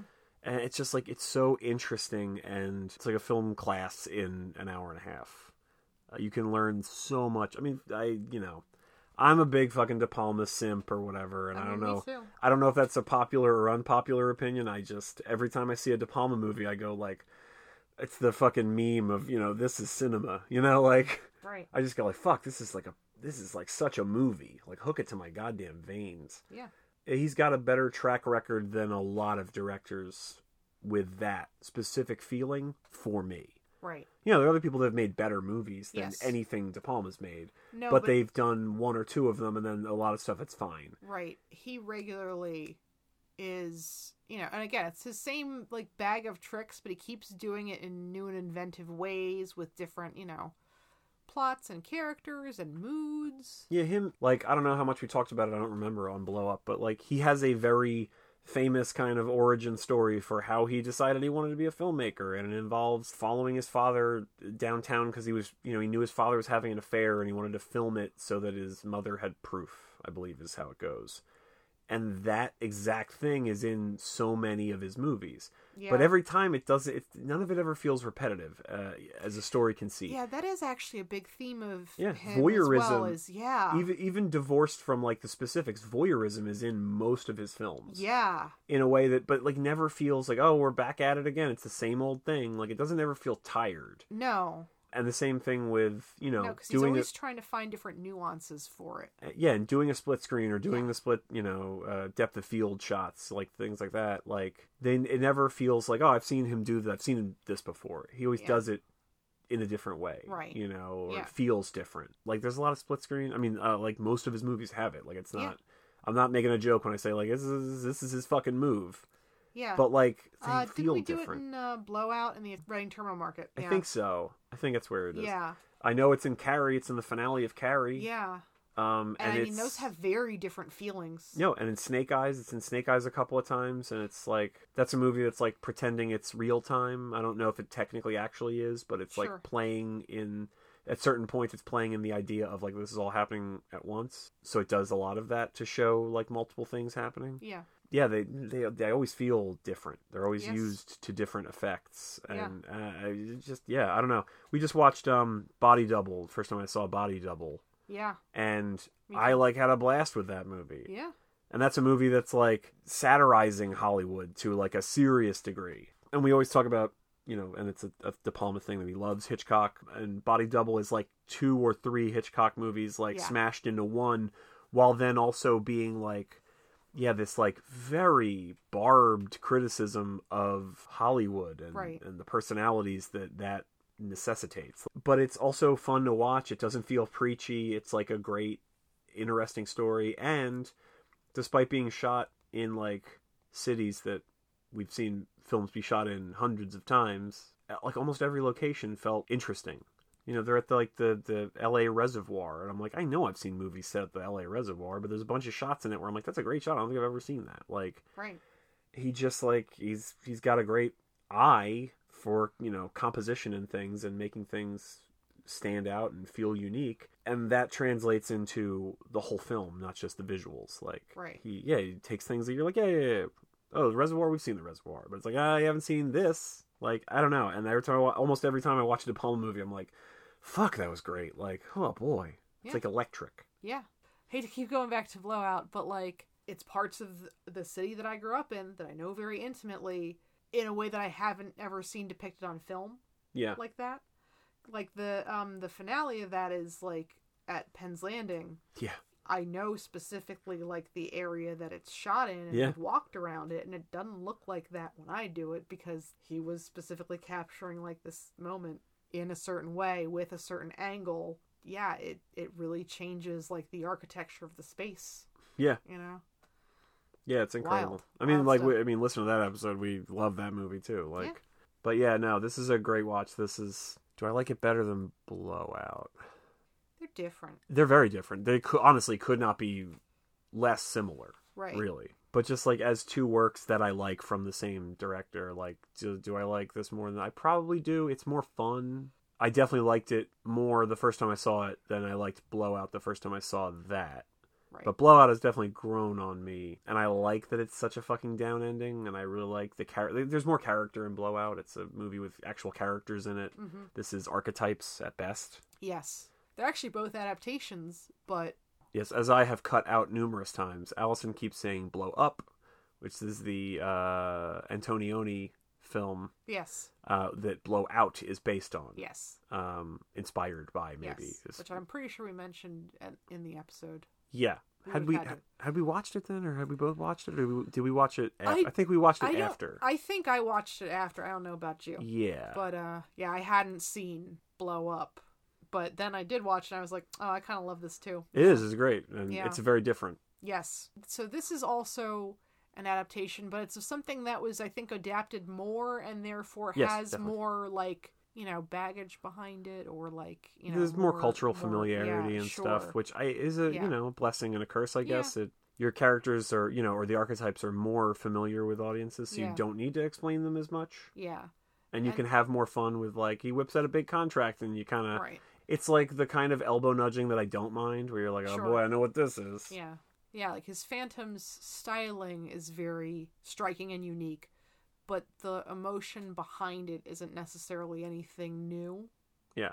Um, I mean, whichever one you decide you like more, they're both fucking phenomenal movies. Yeah. Yeah. So double great watch. Yeah. If you haven't seen it, Yeah, check it out. yeah. yeah, I guess that's it. Thank you, Allison, for uh, watching this and then still deciding at like 10 o'clock at night that you, yeah, sure, let's go record, whatever. Yeah. Fuck it. But yeah, we had like, we each had a whole ass day separately before this. And then we watched this movie and we took notes. And instead of putting it off for another day and doing it, Allison was like, yeah, let's just go fucking do it. So now we are just like, cool, spent. But thank you for doing this. Um, Thank you. I love talking about this movie. I hope uh, hope people that may not have uh, heard about it or not have checked it out will, or maybe you have heard about it but weren't sure if you want to, and hopefully we made you want to check it out because I can't recommend it enough. Um, yeah, if you like '70s, like it's it's all the music in it is like pastiche stuff for the most part, but it has like it's just is such a good vibe throughout the whole thing of the era. Yeah. Um, and it's just like it's a blast to watch. So um, thanks for listening. You can visit our link tree. It's linktr dot ee slash hwgw, and that's where to find us on social media for as long as we're on any of them. It's where to contact us, where to find the uh, new episodes on moviejawn.com and anywhere that you listen to podcasts.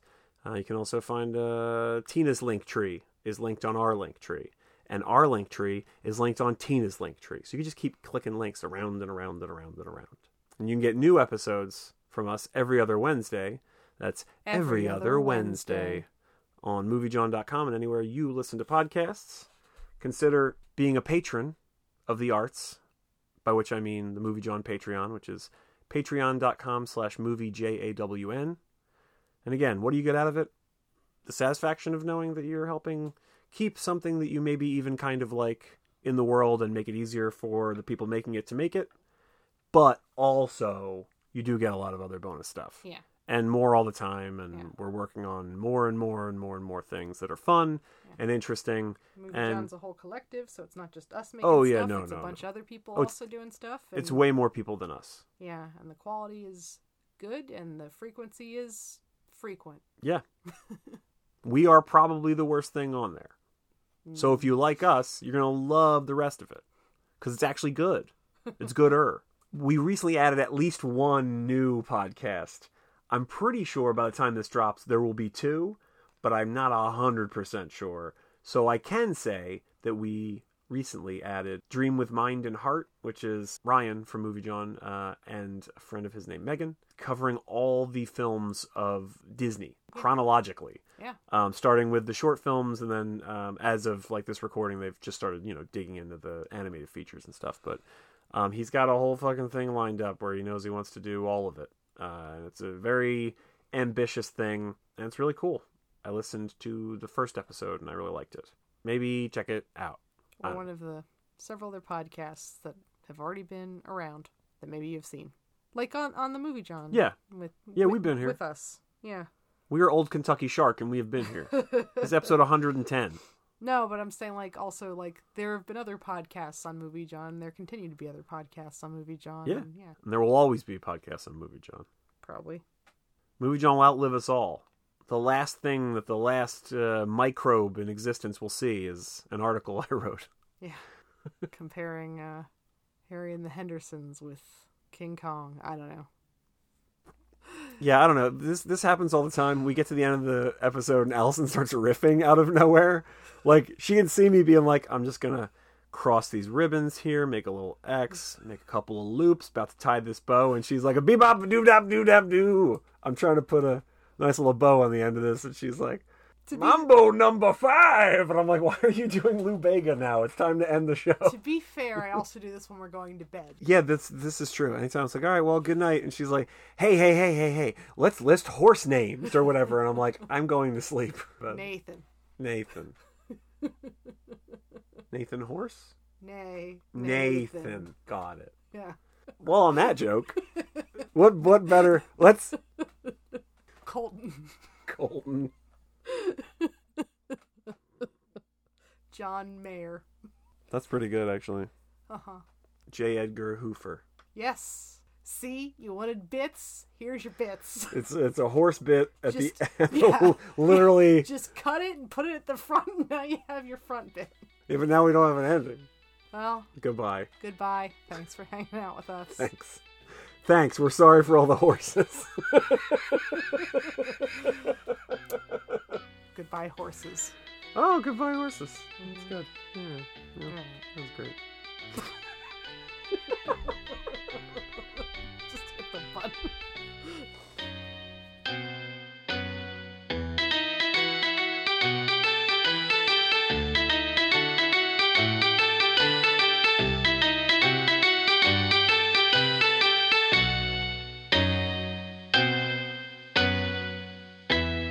Is he the one with the curly hair? I think so. I don't know. Either that or the other one. Hunter's looking up what Art Garfunkel looks like. Yeah, I was right. Mm-hmm. It's good. My joke lands. Otherwise, I was gonna have to redo it. I was gonna redo it and be like, pretend it's funny.